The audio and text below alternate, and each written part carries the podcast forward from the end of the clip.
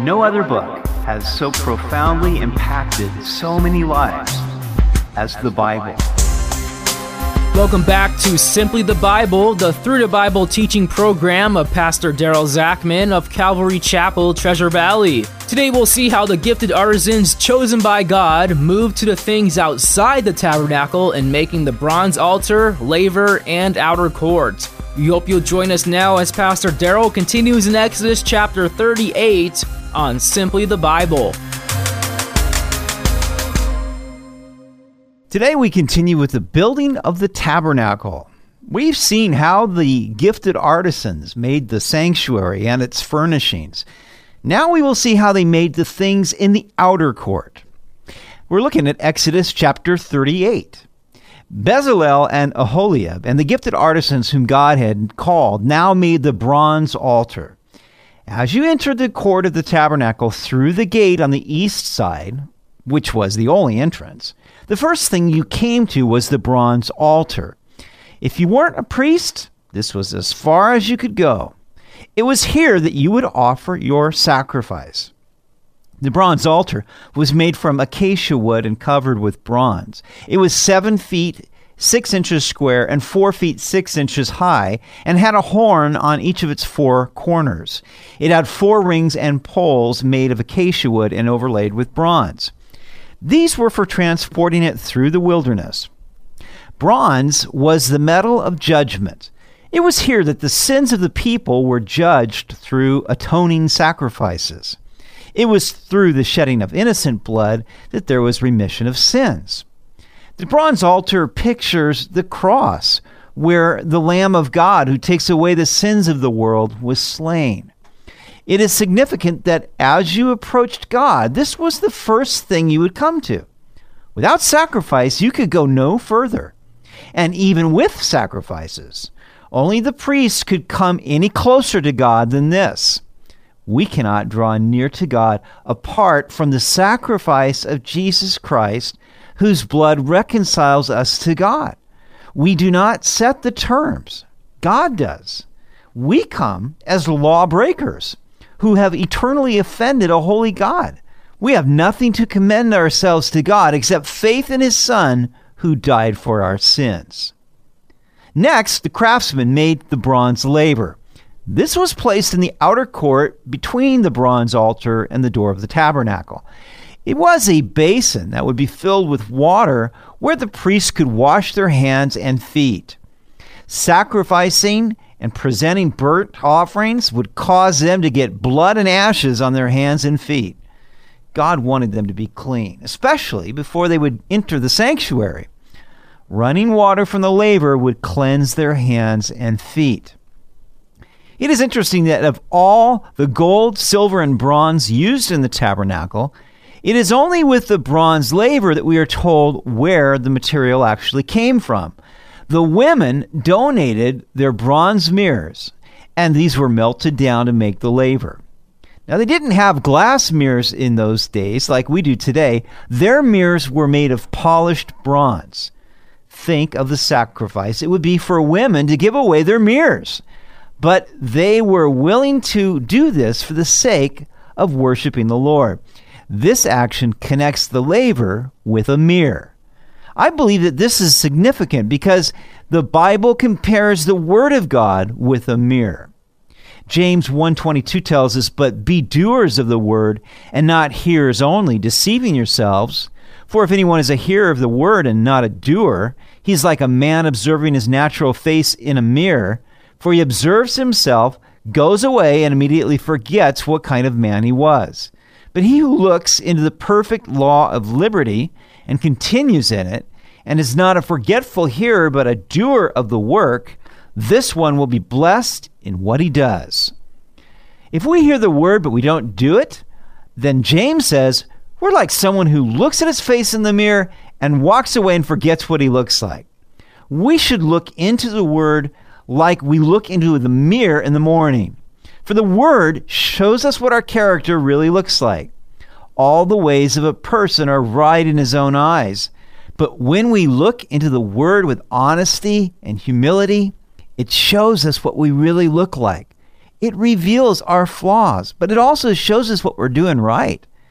If we will then do what the Word says, then it will cleanse us of sin. That's what Psalm 119:9 says. How can a young man cleanse his way? By taking heed according to your word.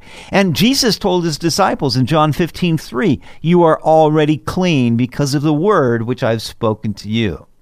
Then Paul wrote to husbands in Ephesians 5:25.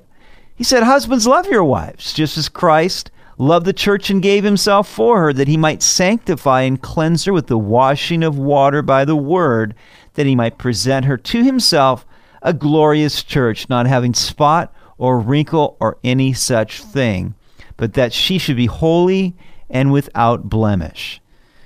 Therefore, we see the bronze laver as representing the cleansing we receive from the Word of God. As we look into God's Word like a mirror, and then confess our sins and do what it says, then we are washed from the corruption of this world. The last things mentioned regarding the tabernacle that the artisans made were the curtains and pillars for the outer court. The tabernacle was in the center of the camp with the 12 tribes camped around it. The curtains separated the place of worship from the rest of the community. From any point in the camp, you could always see the pillar of cloud during the day and the pillar of fire at night hovering over the tabernacle. And you knew that this was where God dwelt among his people. You also knew that the only way to approach God was through the single entrance into the outer court. I believe that this points to the church, not the physical building, but the spiritual body of Christ. Jesus has called his church to be the light of the world. Jesus said that whenever we gather in his name, he is there in our midst. Many people today want to claim to have a relationship with God apart from church.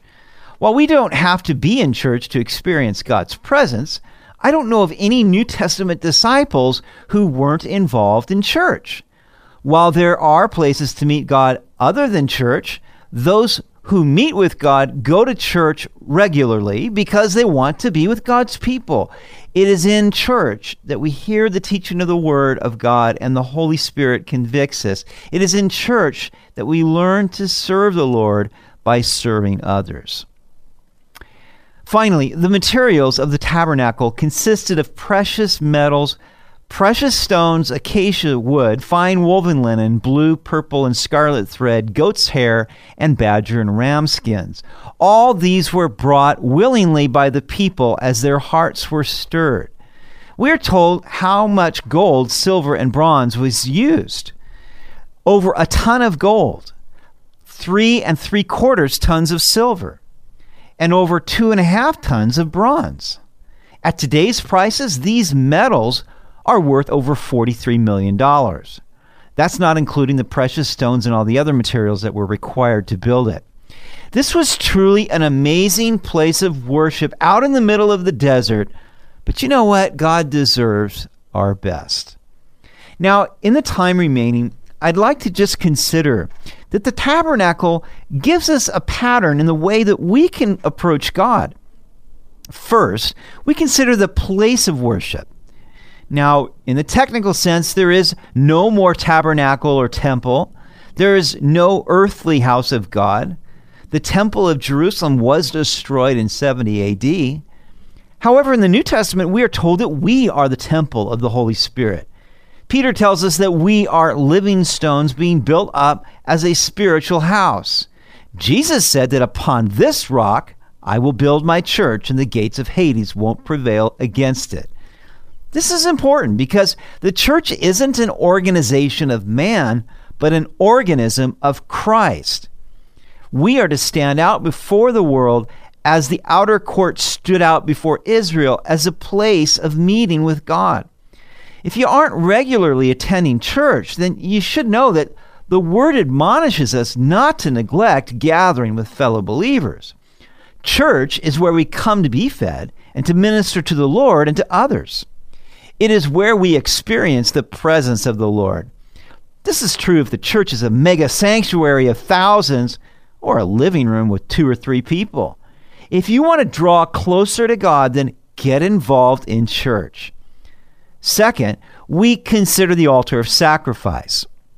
Once you entered the outer court, you couldn't come any closer without sacrificing an animal and pouring out its blood on the altar. This points to the blood of Jesus Christ that was poured out at the cross for our sins. The cross is how God shows us how much He loves us. Romans 5 8 says, But God demonstrates His own love toward us in that while we were still sinners, Christ died for us. As we approach God, we ought to thank and praise Him for loving us so much that He gave His only begotten Son. Often our hearts condemn us. Certainly, the accuser of the brethren, the devil, is there to point out our faults. We need to remind ourselves that the penalty of our sins has been paid in full. We now have peace with God through the atoning sacrifice of Jesus Christ. His blood cleanses us from all sin, and we are justified by our faith in Him. Though our sins were as scarlet, we have been made white as snow because of the Lamb of God who takes away the sins of the world. Third, we wash ourselves with the Word of God. As a royal priesthood in Christ, we have the right to wash at the laver. By spending time reading and meditating in the Word, we give the Lord opportunity to wash and cleanse us of stinking thinking. Let's face it, walking in this world, our minds do get polluted by gossip, filthy speech, and ideas that are contrary to the Word of God. Looking into the mirror of the Word cleanses us from these.